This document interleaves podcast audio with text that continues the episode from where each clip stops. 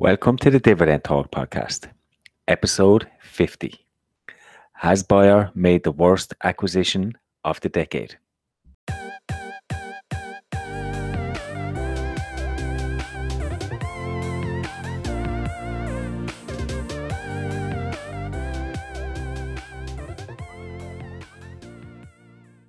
Hey guys, welcome back to another episode of Dividend Talk.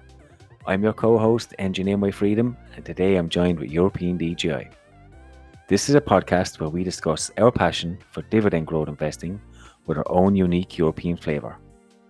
If you're new to the channel, please hit the like button and subscribe to us, and check out our previous episodes on YouTube and Spotify. See you on the inside.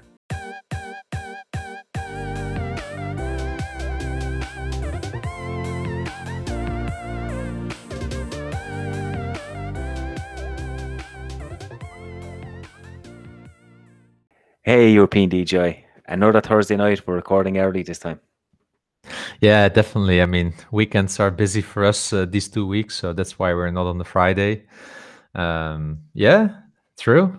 That's uh, lots of fun, I must say. I was really looking forward for this show because honestly, um, I know we will talk a bit later about it, but we haven't really spoken about Bayer. Yeah, it's a very, very interesting case study, I would say. So I'm really looking forward for today. Yeah, we've kind of mentioned him in passing a few times, and and we, we never really explained our thoughts behind it or, or anything. So we'll have a little look at, at their acquisition of Monsanto and and the ripple effects that that has caused. But before that, let's have a look at some news this week. Um, I might start actually with climate change because I, lo- I live here in Ireland, and I don't know if you can see that window beside me, but it's still raining. So I don't know where these climate change people are getting their information from, but it's it's certainly not affecting me over here. But it has had big impact on two companies that you own and one for me. So one is ExxonMobil and one is uh, Shell. So Shell ended up going to court this uh, this week in the Netherlands, and now they're being forced by uh, by the lawmakers in the Netherlands to cut their emissions by 45% based on 2019's levels in the next in the next 10 years. I think it's it's a little bit harsh on them to come from a court. I think um, maybe these lobbyists and activists should be targeting the governments more more than the companies. Well, themselves. actually, um, to help you there a little bit, because there has been something before this with Shell. So actually, the if I remember correctly, two years ago or something like that, citizens have uh, prosecuted the government that the government is not doing enough against climate change, Hmm. and they won the court case. I think at the Supreme Court. So also the Netherlands as a government had to step up and do more. I I don't know if it was with the uh, Paris Climate Agreement or something like that in reference to that. I don't remember exactly. Um, and then uh, part of the people that prosecuted the state, as I remember, also took it then afterwards on Shell. Yeah, and there's some, uh, I think, some big money behind it from uh, climate activists and such. And actually, honestly, I think um, uh, I, have, I have a mixed feeling about it. I think Shell was already progressive if you look at it from an oil industry and all oil majors point of view. Mhm. But from the other side, I think it's uh, it's good that there's that it's not just like out of goodwill from the company, but that there is some really force behind it now, also by law, by public, because I think it uh, will push Shell into the quicker into the transition. And I think um, I said usually companies, in my opinion, invent better when they are under uh, severe pressure compared to uh, doing it out of goodwill. Yeah. But why target Shell solely sh- Shell on this case? I, I don't see Total or I don't see BP being involved in, in anything here. Um, you know, if you if you're living in the Netherlands and you're targeting the government, then Shell is a logical company after that because it's uh, also Mm. listed in the Netherlands. I, I'd be, like that. I'd be and pretty there's sure. more um, badwill towards Shell because also the uh, gas assets in the north, houses have been there uh, damaged because of the um, empty bubbles uh, subsurface. Also, there the the joint venture, I think it might even be with ExxonMobil and Shell and the government, is also having a lot of bad press already for years. So Shell hasn't got a good reputation in many areas of the of the country. It'll certainly make those other companies sweat a little bit because this is going to Yeah. impact impact them. I, I would imagine if it happens in the Netherlands, it will eventually move more European wide. I think it's Um, already happening. I think uh, this was just the first court case that was quickest brought to um, uh, to this space. Yeah, And then we see then across the pond in in the United States, we have ExxonMobil who's having a huge shake-up in the boardroom, where I think one of the hedge fund is it engine number one, I Mhm. believe, was pushing to have more climate orientated people on the on the Yeah. board. I think they pushed for four, um, and reports that I see say that they got two, and obviously they were backed by BlackRock, which is I think the second largest Yeah. investor in in ExxonMobil. So that'll have ramifications for them as well. And they, we said before, we haven't really seen them make any Pivoting, str- yeah. strides to that. So uh, that's certainly going to come along the way. And if it does, would that change your mind? I know you. I know you were holding on to your shares or making up your mind. Would that change your? I'm making already for half a year my mind up on ExxonMobil. I know. I Yeah. know. so and um it is just that you know i do blogging i do investing and with exxonmobil is a hard case for me yeah because the yield is good. So for me it's rather a question about when to step out but i lost my trust already in the board of directors because of the denial. What happened here is that the hedge fund i think they what did they own? It's like 0.2 or 0.02 percent of the shares but indeed they got the institutional investors behind them to support them to back them up. So they got two board members. I hear I hear actually that those two board members are really uh, good. Yeah, they, these are not like people uh, loonies or something like that. They seem to be capable as well. Um, I, I don't see that really changing my opinion about ExxonMobil.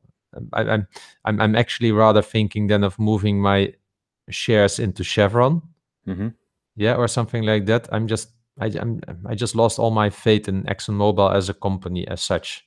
I, I have I find Chevron really interesting. They they invested a lot and they are now harvesting these investments. I find this company much more uh, realistic to the to the to, to, to its ecosystem. Yeah. Uh, it, it's interesting you mentioned about the two new members and they might be very competent at what they do. I just have an issue that if if board members are going in there with a specific agenda, which they have, they've only one agenda, which is climate change and and shifting the company to that focus. Are they really there for the best interests of the company or for their own best interests? I think for the hedge fund, right? The question is, what is the hedge fund trying to get out of it? If it's trying to get out a quick buck, then there might be a common interest with with the retail investor. Mm. Yeah, I don't think they are in it to short the company. So, in this case, um, I'm, I'm yeah, I'm actually not too afraid. But the question is, do, do they follow the um, dividend invest dividend growth investment uh, philosophy? Because if it is also about putting pressure on the dividends and everything, uh, then then yeah, you know, then the dividend might be even at risk. I, I haven't heard anything of this, so um, I don't expect it either because ExxonMobil is like AT&T. Many investors are in it for the dividend, not for the growth. Mhm. So that would be really stupid to do, I think. Yeah. Yeah, but if I see the CEO as well, I, I- just have, I just don't have really faith, and I'm still wondering why I still have them. It's probably because it's of the juicy dividend, I guess. Yeah. If if those two board members are listening, remember dividends are good for climate change. Keep paying those dividends. yes, exactly. Okay, cool. Um, we might move on then onto our main topic. A little bit about buyers. So, do you want to introduce the company? Maybe just give an overview of maybe what they do and how they make how they make money. Yeah. So uh, Bayer is really, really um, a traditional company in in Europe. Um, most people know Bayer probably from the aspirin, um, which is a consumer product. So paracetamol. uh, you had aspirin. So Oh, as, aspirin. I, I aspirin. Yeah. yes, okay, aspirin. So if if we had children had a headache, we got those uh, little pills that uh, tasted like lemon. We sucked on them, and then our headaches were gone. Right. So that that's the product that Bayer is known for.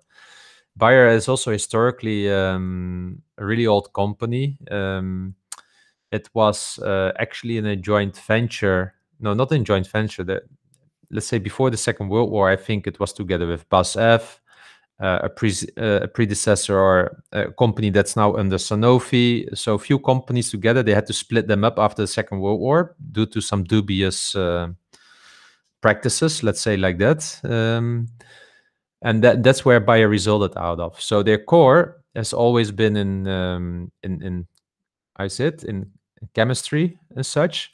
They spin off they spun off Covestro a few years ago, I think just before the Monsanto deal around that time. So the materials business.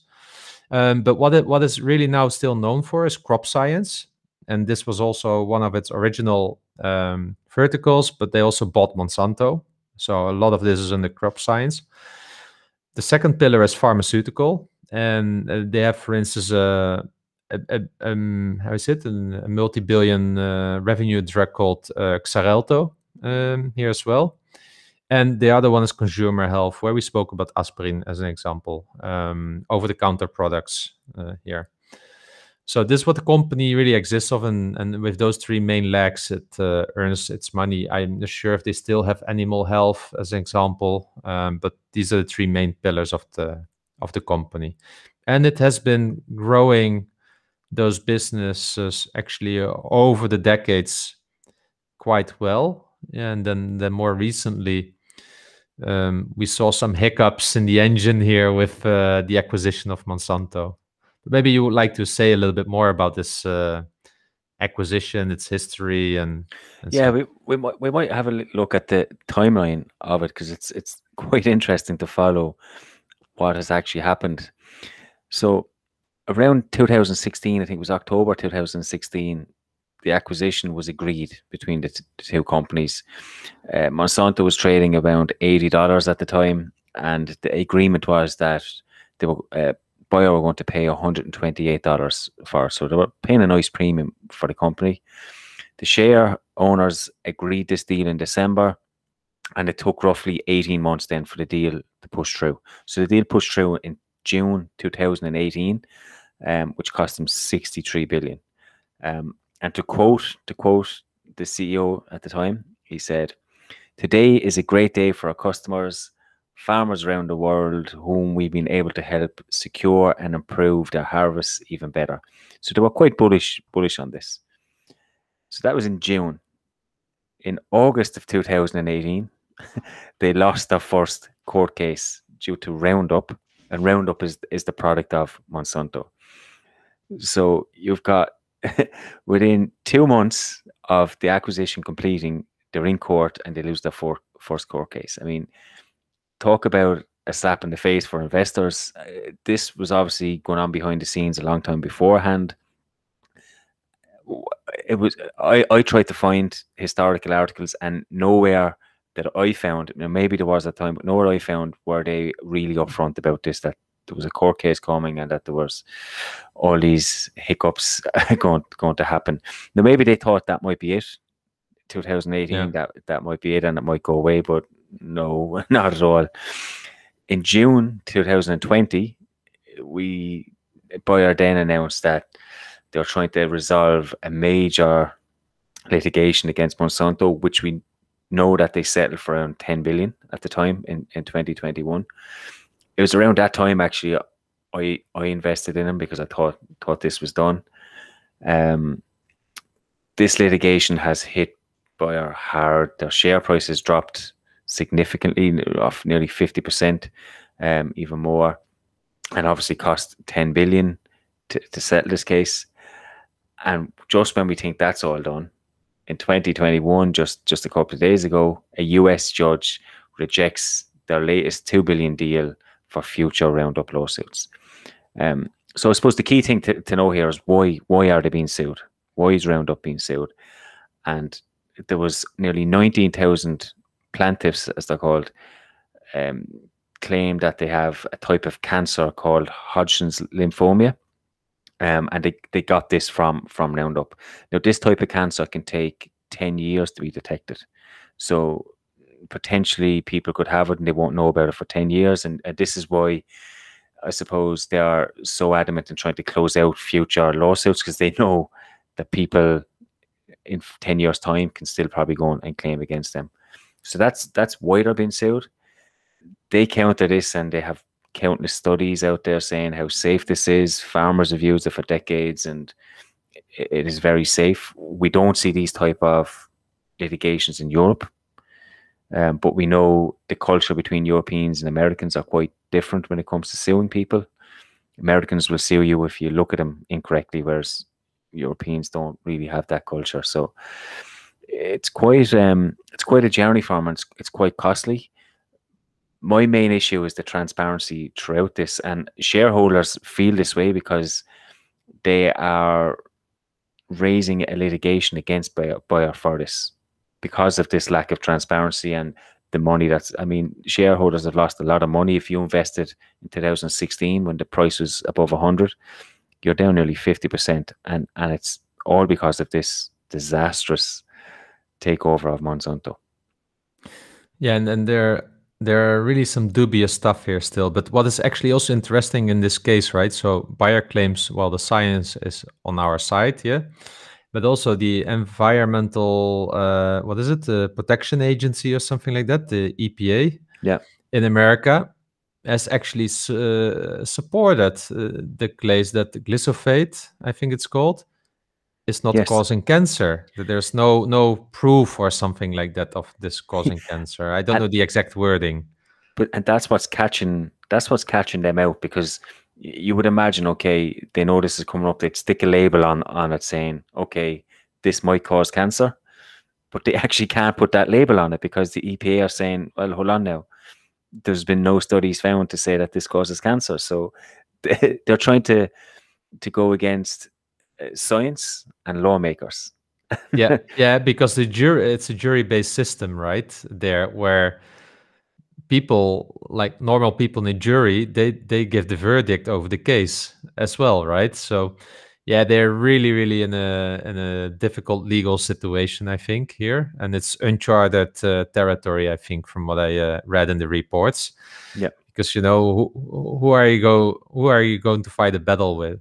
So maybe both but you know what i also found really dubious i remember because i have shares from before 2016 I remember that um, I- think it was even a Dutch guy, the CEO, or a Dutch name before, was seen as a little bit like old style. Something had to change, and you know this Werner Baumann now he's the he's the CEO.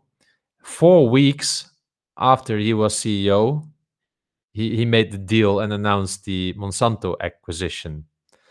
Yeah, so it was clear there was something already uh, being cooked up there, probably Mhm. as part of a transition plan as well to follow up the former CEO. And this is really interesting, right? Sometimes I long so much back to this former CEO, just a boring CEO. The numbers were maybe not so exciting, but the share price would have now been probably on $150 or something like that. Yeah, instead of $50, uh, 50 euros, and the 50 euros versus 50 euros. That's what uh, opportunistic management costs. And I was profiling Werner Baumann uh, a little bit earlier, and he has never seen another company than Bayer. He is an internal clerk, worked his ass up via the uh, uh, finance departments. Yeah, um, here became also chief of strategy. Well, if we talk about strategy, I mean, I would not trust him to even write a strategy uh, in our company for the lowest level team that we have. If, if this is his uh, track record, it's horrible. So Yeah. this person doesn't have any business big background in that kind of thing. It Doesn't come with a chemistry background, uh, and well, what I mean with chemistry ha- hasn't worked in the field like that. He has always been in staff functions, right, uh, supporting functions became the CEO, so he must be he must be good in lobbying and, and hitting the targets. And without knowing the person personally, if you're but I have seen this often more in other companies when a C- CFO becomes a CEO, and we saw this also with Peter Voser and Shell. They don't have business acumen. They don't have this because any idiot would have known that Monsanto is a company that's hated by people. I mean, I before before it was acquired by Bayer, I think it was already on Netflix. Yeah, about where they were interviewing farmers and and people. So, you know, if if this is the you should have known that, and the whole reputation damage. It, it's just such a mismatch with the culture of Bayer that this would have been and this was for me actually when they bought them already a red flag. I thought like it doesn't fit with each other right? And then if you see this as well uh, like to your point they must have known this these litigation cases. It is, was probably somewhere in the fine print as a, as a legal risk or something like that uh, uh, with this. I, I i don't understand why this ceo is still here. And i think even with the agm um, there, there there was some noises he also straight away opened ah we know we lost your trust we are going to rebuild your trust but maybe a part of the trust is also ceo and we should just get a new ceo there yeah. but but his his his term has been extended last year until 2024 yeah. yeah but they did it a bit in a sneaky way right and and that seems to be a common theme that I'm seeing yeah. in in the company. I mean, we talk about trust and and we spoke about AT&T yeah. in, in, in depth about this as well. And I mean, how can you trust this board? I, I find it impossible to trust this yeah. board. And we have not even spoken about the terms of the deal here, right? Because when you refer to AT&T, they have one thing also in common. They went with the deal from a goodwill from 14 billion to 30, uh, 38 billion. They went with intangible assets from 11 billion to 36 billion. Um, what they have now been doing, they have been writing off almost 8 billion of impairments on intangible assets after um, a re-evaluation of the of the valuation of those intangible assets in the crop science division. Hmm. Yeah, so I wouldn't be surprised. And and they're again not so transparent in the annual report about this but it, I my my thinking is is this then the Roundup brand that was an intangible asset or something like that? Um, they they give some examples, right? But they don't use brand names and such. And again, uh, for me, I think this this whole negativity has led to devaluation of of assets in in this space in the crop science. Yeah, but there's still like 36 billion of goodwill on the balance sheet out of 117 billion. This is really a lot for a company um, uh, like Bayer. So the acquisition also deteriorated their balance sheet uh, heavily. So it's like really a double double-edged sword that they they have taken. Yeah, and and even when you look at their their debt equity, uh, I mean, at one point it was as low as as forty percent. It's it's up over one hundred and thirty percent now. It's yeah, because what the impairments are doing is they are lowering the equity uh, yes. quite significantly. So the equity went from 47 billion to 30 billion. Yeah, that that's a third lower. Yeah. yeah. So you see that then in the debt figures back. It's it's it's horrible what's happening here. And you know, it's just the beginning because uh, all the goodwill paid for Monsanto is still on the balance sheet. and we know that we know that the litigations and such are there. It's still on the balance sheet, this stuff. Yeah, and and the litigations have to be paid from somewhere. It's affecting their free cash flow. Yeah, which is affecting us as dividend investors, as we've seen with a recent dividend cut. It went from two eighty down to two. I mean, they, they have to pay from that that somewhere. Um, they they have a very conservative dividend policy as it is. They pay thirty to forty percent of core earnings, um, and always closer to the lower end of that. So when we start to see uh, these figures being affected by court cases, of course, it's going to slash. And I think you wrote an article on that, and, and nearly, if I'm right, nearly predicted to the figure, yeah, how much they would cut that by. Yeah, yeah, exactly. Be- yeah, exactly. And then you know we talk here about management and transparency, but let's also talk about incentives. Yeah, because uh, the chairman agrees on the um, uh, compensation plan for for the executives, right? And a large part of their uh, how is it? In uh, bonus is tied compensation is tied to the core EPS, and you need to know that um, if we talk about base salary for for a person like um, uh, Werner Baumann, I think it's around one and a half million or something like that uh, euro per year However, uh, long-term stock-based and, cash compensation is around now at, differs a little bit between two and a half and three and a half million. So uh, approximately uh, the total, and oh, and by the way, short-term variable cash compensation is also around one and a half million. So in total, his, his compensation is around five to six and a half million every year.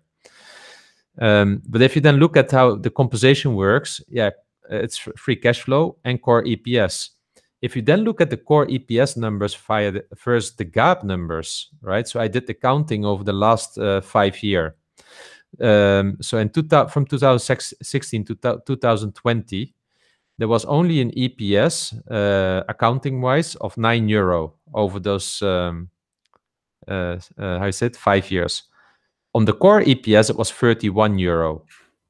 So, for instance, the whole 2020 numbers had a negative EPS of 10 um, of, of, of, of 10 euro versus a core earnings per share of 640. So the whole Monsanto litigation case doesn't touch his bonus. It's crazy. It doesn't, or at least not the not this part of the bonus. A little bit on the free cash flow, but we have seen it in 2018 as well. Yeah, where the core uh, EPS was 560 and the uh, earnings per share GAAP uh, i think it's GAAP, was 180. All and this means that his compensation didn't become two or three million; it stayed five to six and a half million. So while we as shareholders saw the dividend cut uh, uh, from 280 to 2, we saw also the uh, share price cut in half from 100 to 50 the um, I said you could argue that actually the CEO benefits even from this because in these few years that is down, he is doubling the amount of shares that he's getting via stock-based compensation. He is effectively like buying back shares at the bottom, if you yeah. think about it like that. Yeah. So he will even come much more wealthier out of it than most of us because we have less dividends to reinvest. Yeah. So if you think of it, this whole incentive system at Bayer is just sick and it should be changed because it allows for all the negativity around this this acquisition to be kept out of the bonus. And this for me um, like like where you see that shareholder interests are totally misaligned with with management interest. 100% and and that's that's the key the key line right there.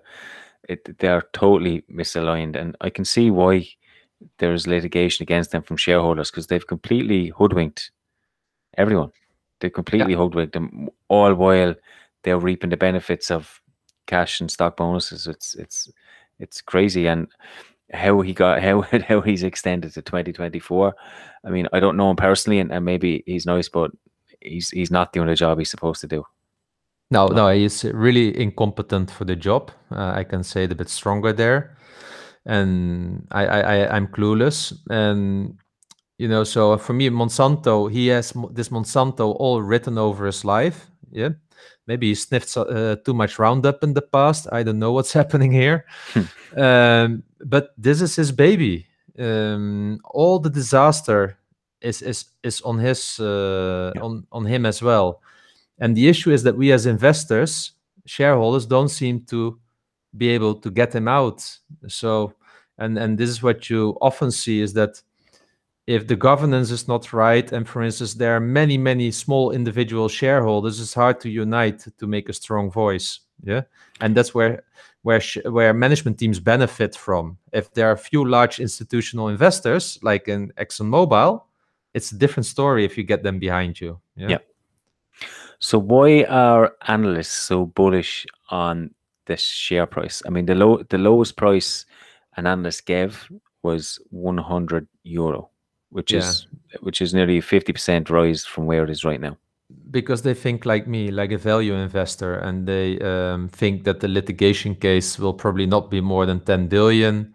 If you then start looking at it from a multiple point of view and if you assume that there won't be any write-offs anymore in the for the upcoming future you're talking about a pe of 8 yeah uh, from the core eps and when you talk about pe of 8 for a, a, company that has also pharmaceutical assets and such, um, and, and, generally usually strong cash flow, then it is sounds really really cheap. So if you're living with the narrative that it's behind them, and that although even the court case now, um, that you still think that the litigations will not be more than 10 to 12 billion, then this is a dirt cheap stock from that point of view.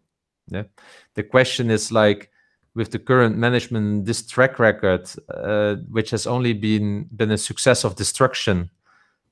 Yeah, if you don't discount for that in the share price, Hmm. yeah, then it's cheap. Yeah. But but if you if you- if you look at the fundamentals, if you look at what we look at revenue, free cash flow growth. I mean, revenue right now in 2020 is the same as what it was in 2014. Yeah. Uh, free cash flow has declined each year since 2016. Now, uh, there's been a massive drop this year, but before taking 2020 out of the equation, we still had four consecutive years of free cash flow declining. So how many analysts do you know that predict lower cash flow uh, or lower earnings uh, in the next No, year? How many do yeah. th- th- th- they're not going to they're not going to do that. But I mean, uh, is this a value play or is this a company that is that is just broken? De- broken and and declining, just full of mistrust? And is it just going to hemorrhage money away and and just start So start I? I'll, I'll, I still own my shares from all the time. Um, but when I wrote that article last year, I mentioned already at the time it's not a dividend growth company for me anymore. But I did my valuation and I found it really on the cheap side. So I moved it to my 10% bucket for um, uh, growth stocks or value stock turnaround stocks. I call them growth or turnaround. So I, I labeled it as a turnaround because I felt like the opportunity costs are still too interesting for me if it goes back to 80 or 90 where i think it belongs after the litigation case then this is good money which i will not earn anywhere else so quickly so that's why i was thinking like that with this announcement today again and and, and this week i think i should start at least selling a part of it and Mm. and deploy the money elsewhere. Um, i'm still a little bit in between but you know if it, if i hear my even self talking in this podcast about the ceo and about the management it's just not worth my money. I, I should just take the bite the bite the bullet and take the loss here which in my mind i already know it's a loss. So in my mind i'm not thinking about my purchase price. I'm thinking about 50 as an anchor point. Yeah. So that that past is not the difficulty for me um, so i probably need to just cut the ties totally to it and never look back um, to this I mean, if you compare this to, to T, right, AT and T, Yeah. you you you cut them, you saw them at a drop of a hat. Yeah. Um, because with AT&T I was also in it for different reasons. Yeah. Um, yeah. but but a huge part is we have mistrust from the board. We It's have similar. Yeah. a, a change in thesis, so if a change in Yeah. company dyma- dynamics, which which we both can see here, the only difference I can see on on your part is that eh, going into AT and T, you were a little bit more skeptical. You were, and Yeah. you were in them purely for the dividend, whereas you're a little bit more involved in, in Bayer. So there's a little bit of maybe not confirmation bias, but you're a little bit more of an attachment to Bayer, which means you can't let them go as easy as you did with AT&T, even though there were some similarities. And maybe that's why you moved them to your value play or your growth company. Yeah. Yeah. yeah, yeah. Um, in, in that sense, which is Yeah, which is yeah, you which might is be right there which is because I've done a lot yeah. of which Yeah. because I've done a lot of homework on this company. Of course, yeah, So and the homework just tells me all over the place that this is a cheap stock. If you don't if you don't discount the incompetency of management, then this is a cheap stock. Yeah. Hmm. Even even the litigations, I think, um, um, are suppressing the price too much. It's like on uh, overacting towards the downside. So that that's and and for me it is really like uh, um, um, just the the let's say the eight PE that I see and the potential that I see if they get this mess behind them. Yeah. But how much patience can you have for the, having them this mess behind it? So yeah, you're true. Uh, I uh, you're right here that I know the company quite well from all the times I read all their stuff and such. It's just yeah. For- Like I for- told you, without Monsanto, would have been 150 euro now, Yeah. not on 50. uh, for, for as long as they're in in the press negatively, backed up in litigation, I don't see that share price going anywhere anytime soon. Yeah, and and, that, and that's what with this news this week. I'm also thinking like, okay, I'm not going to wait another year for it to move from 50 to 80. Then I can better deploy my uh, money elsewhere. Hmm. So would you? Here's a question for you: Would you regret it if you sold and it did go to eighty? Yeah, of course, I would regret. Mm. Yeah, I'm human. but there's a thing uh, with that. Um, um, it would be um, it would not be a regret that I start blaming myself or something like that. It's more like okay, well, it's just the fate uh, uh, that I had, but mm, because this happens sometimes more often, right? That that you sell it and you see something right, or although I don't sell so much, or but it could also be like you don't buy and suddenly it goes up, right? And Yeah. then you also regret. Um, but it doesn't change my behavior usually uh, when I regret. Yeah. Cool. It's it's it's certainly a fasc- fascinating company. Um, I had bought like like I said, I bought in June after the first settlement. I sold straight away as soon as this settlement was was popped up. Um, that the US have have rejected their two billion.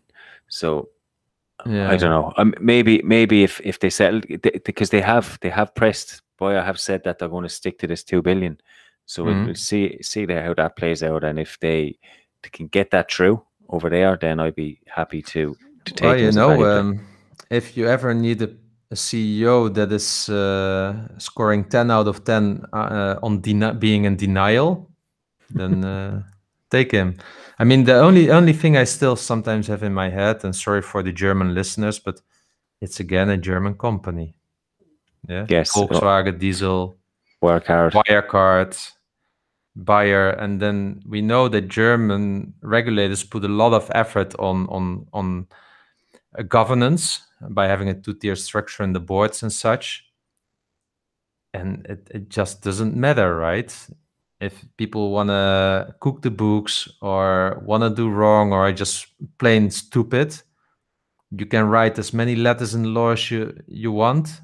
It doesn't change a thing. So That's uh, that's interesting. It's very interesting, and and, and maybe it's something that uh, our German colleagues can their thoughts. I'd love to hear their thoughts on it because mm, we've seen Yeah. some of these companies with negative press, but uh, maybe there's examples where this two tier structure actually works and works quite Yeah. well. So it'd be nice to hear hear both Mhm. sides. So, worst acquisition of the decade, and now the listeners' questions. Cool. So we'll start with our usual Phil. He got in just in time this week, um, and he asked us, "What do we like better, weeks with or without trading activities?" With uh, for me, without it's like uh, I, I don't feel feel nice. I feel like I'm missing out on something. How about you? um, from a dividend portfolio perspective, weeks without trading, I prefer not to look at it. Just let it do because I be I'm, I'm always have that urge or tempted to do something. Uh, what I, what I said is going to drop, so I prefer just to get my money every month, put it in and buy a stock and, and go away. But I am doing a little bit more option trading, um, and obviously they I prefer weeks with trading. So it's like a different mindset for different portfolios. Okay, and Peter has asked us, what is your book recommendation for dividend investors? And I think he, he wasn't looking for beginner level, it was more like intermediate or, or above. Um, yeah, I, I would definitely go for some accounting uh, accounting books. And with that, for instance, um, there's a really good uh, book. It's called something like um, I will put the link in the description of the podcast, but it's kind of um, analyzing companies. Yeah, and uh, uh, I don't know it's from uh, if it's from New York Times or something like that, but it explains everything: what's on the balance sheet, what's on this. For media, from from from medium, um, I said, uh, professional point of view. So sh- if you have done a little bit of dividend investing, are familiar with PE and these kinds of things, this is a good book because it uh, explains you a little bit how to read the balance sheet and these kinds of things. Uh, I, I went with the same kind of train of thought of you. So you can see I'm showing you the book. It's a, a book by Warren Buffett. It's called Warren Buffett and the Interpretation of Financial Statements.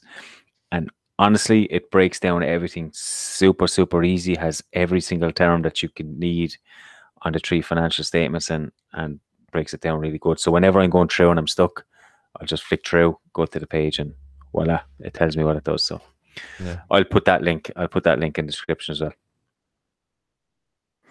Cool. And then Jago uh, asked Jago Diaz, what's the most undervalued company right now?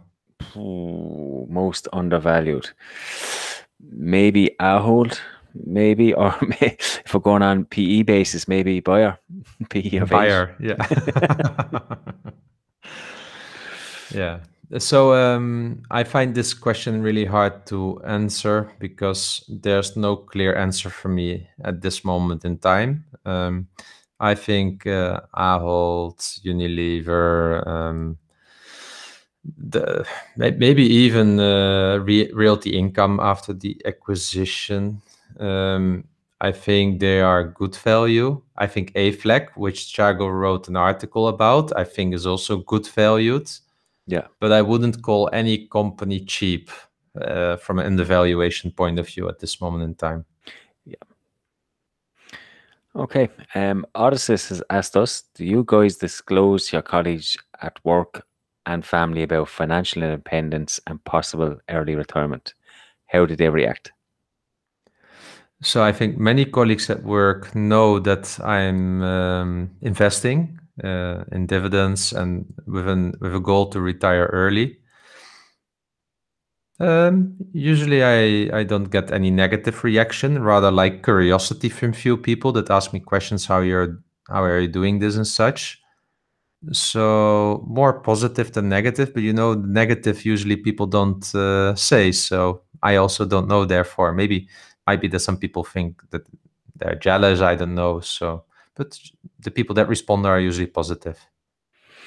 yeah, people in work know, and my friends and family obviously know. In work, uh, maybe you get this when they ask you about investment advice or questions. It's usually about meme stocks, cryptocurrency, all this shite you see in the news Yeah, yeah, that, yeah. that they see, and, and they want your advice on it. And, and it's hard when I tell them I don't really care about that stuff. I'm a dividend investor. I have a different mindset. Um, Yeah. I, I don't look at that. So they find it hard. Some of them find it hard. Okay, you're an investor, but you don't want to buy GameStop when it's going up like that. And I'm like, no. So, yeah, I have I, I have a similar experience. Yeah, I sometimes get really awkward questions. Questions are about precious metals. Yeah. I don't understand that stuff either. Um, I um, so that's also and people expect when you're an investor that you understand everything in investment, like all the things. Yeah. And I invest. I always say invest in businesses. Yeah, not in stocks, and that's also really important to know. And when you invest in businesses, you start thinking different. Mm. Because would you really like to own GameStop as a business? no. No, maybe to make No. a few quick bucks trading, but not if if you consider it a business. And I, I, I get asked for investment advice all the time. Someone actually asked me to invest money for them. I'm like, no, not a hope, not a hope. Yeah, I, I, I get it as well, and I find it really hard to give, and um, um, so I usually don't. Yeah, and, and and most of the people are not even interested in in, in boring dividend investing, so it's, it makes it also easy. what I do find funny is some of my friends and and and maybe family think that I'm I'm super rich because I'm an investor. They have this perception that I have, uh, do you know what I mean? A Yeah. shit load of money behind Yeah, me yeah, because I'm yeah. an investor. I'm like, no, you can invest with as little as a hundred euro. I mean, I'm not, I, I'm not super wealthy because I invest, but I, but they have that perception for of me, and I get those kind of comments, which is which is quite funny. But I mean, uh, it's natural. People are curious, and people have this perception of of investors, don't they? Soon they will um, invite you to to those ch- chic parties and such because you're wealthy and you can go for free to all these kinds of uh, parties with champagne. Hey, fake it until you make it, and that is not. Yeah, exactly. Uh, good question. Okay, Rafa has asked us any idea on the financial sector to add to the portfolio. Um, he knows you don't like banks, um, but he was looking at someone like BAM, Tro, or the Canadian banks. Uh, yeah, uh, I have no no opinion about those. I generally, even if it has finance in front of it, I I already uh, step away. I I, I, th- I, I think it's I think it's. Rowe Price, right? I hear a lot of good stuff on that in the dividend investment community. Yeah. I just I'm not competent about the ticker itself to to give a meaningful uh, answer to that. I do like insurance companies a lot because they usually have recurring income, and if they are able to manage their risk well, it's a really really uh, good business for dividend investors. So insurance companies are the only ones where I consider myself a little bit competent, but all the rest I don't even take the time of looking into it. Okay, I I I'll give them one one company, um, and Bears would have thought about this company before and put them on my radar, but it's Flow Traders. They're like Hmm, an yeah. investment bank, and basically, the more volatility in the market, the more money they make. They paid Yeah. out a super high dividend this year because because of the pandemic, lots of volatility. Um, so they're one that maybe to look at. I don't know if they're undervalued um, at the current price. They might be fairly valued, but they're certainly a good company to check out in that sector. Yeah, yeah, good one. Okay, and then the last question is from a Spanish guy. I can't pronounce this name. Interés compuesto. okay, and he has asked any comment on the acquisition of MGM by Amazon, and does any of us have a position in non-dividend paying stocks? So um, I think Amazon is de- desperate for their Amazon Prime to have some more content in there, to have a little bit more than the Tom Clancy movies. Um, I think this is it. I find it a lot of money for MGM, and it might even inflate other companies that are still out there in the market. And it clearly shows the streaming wars. So uh, that's my thoughts about this. I think for Amazon, it's a bit easier than uh, AT&T to make a misstep on this because Amazon can really quickly cover it with uh, one or two years of cash flow. So I think that's how they probably saw it as a bit of pocket money. Yeah, and, and, and in this case, uh, for a normal company, it's a lot of money. For Amazon, probably a bit of pocket money, and it buys them some content in the streaming wars. So, Yeah. Do I have a position in any of the non-dividend paying uh, FANG stocks? Yes, in Facebook and Google, not in Netflix. And the other two ones of the um, the other A is uh, Apple, and I also own some Apple, but that's a dividend um, payer. And I don't own Amazon, so Facebook and Google. How about you? I I don't have any FANG stocks. My son has Facebook. Um, I always feel like I'm too late to the party. Getting in these, they always seem so high, even though they keep going up. Um, and I have no absolutely no comment on MGM.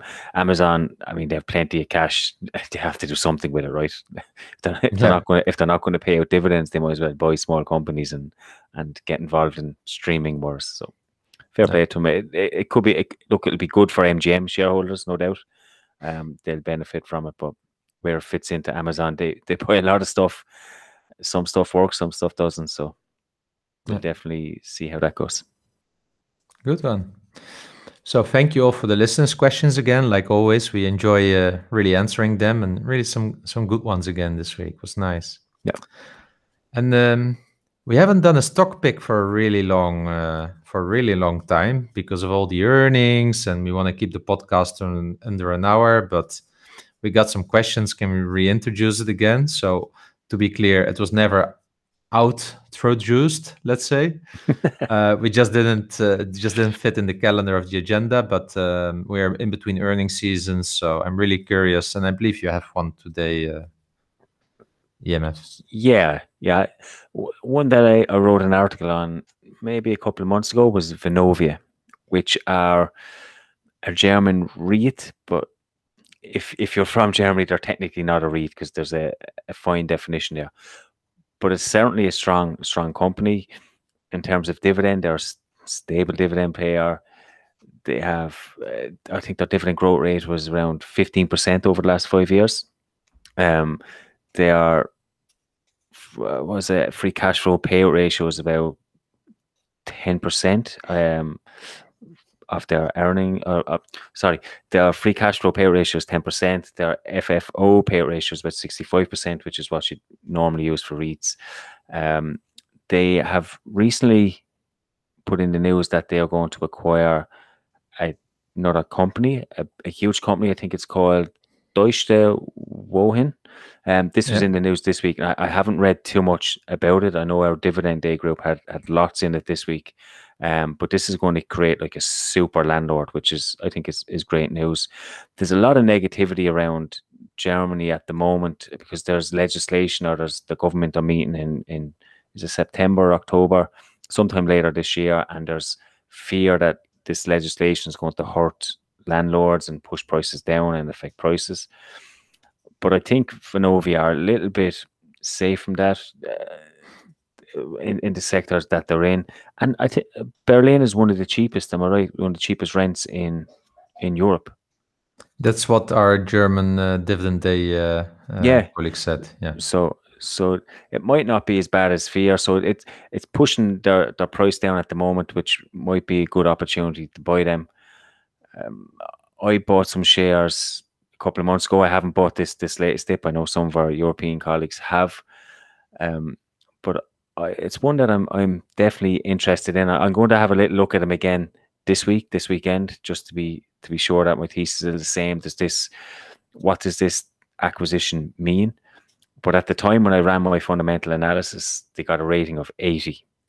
Um, Mhm. Compare that to Bayer, who I ran, got a rating of 16. so, you know, so so Yeah. they, they came up pretty strong. I have a fair fair value price of about 60 euro. They're trading around 50, I think, I believe, this morning. So uh, it's definitely uh, anyone that, that's interested in REITs, definitely someone to consider. Yeah, cool, cool, cool. I I have this company already for so long on my to-do list for homework. But you know, I've got 12 companies or so on that, so I just need to make more time for this. Maybe I need to take uh, one time a week off from work and get through this whole to-do list and uh, spice up my portfolio. Definitely Yeah. one that I want to look into because I own two real real two REITs uh, from the US, and I could do with one from Europe. Mm. But I also like Castellum a lot. So which to choose? Yeah, Castellum Yeah. or Castellum, but uh, but the good thing about Vonovia is that they have residential units in Germany, Mm-hmm. Sweden, and Austria, and I know they're looking to expand maybe into Holland as well. So you're you're getting exposure in a- a lot more geographical area than Castellum, maybe. yeah, and and, and residential more than office. Yes, yeah. Also not unimportant. Good, Yeah. good, good. Thank you. Nice one. Okay, so that's the end of the show. It's been really good. I really enjoyed talking about Bayer, um, company that you know way way better than I do. But it was interesting for me to follow that timeline.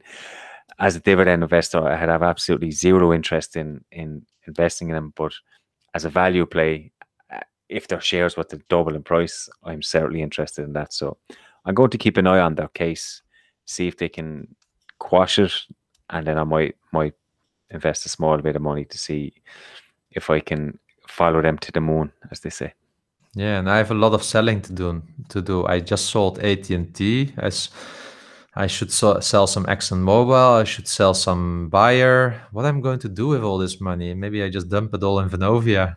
Maybe that one. Yeah. Well, it was starting to sound like traders here. We're lot- exactly. We're Exactly. doing a lot of selling. A lot of selling. Yeah, true. But it's better, you know. Usually, I still make profits on selling, not on Bayer, probably not on ExxonMobil, but on AT and T, I still made profits because that's one of the things, right?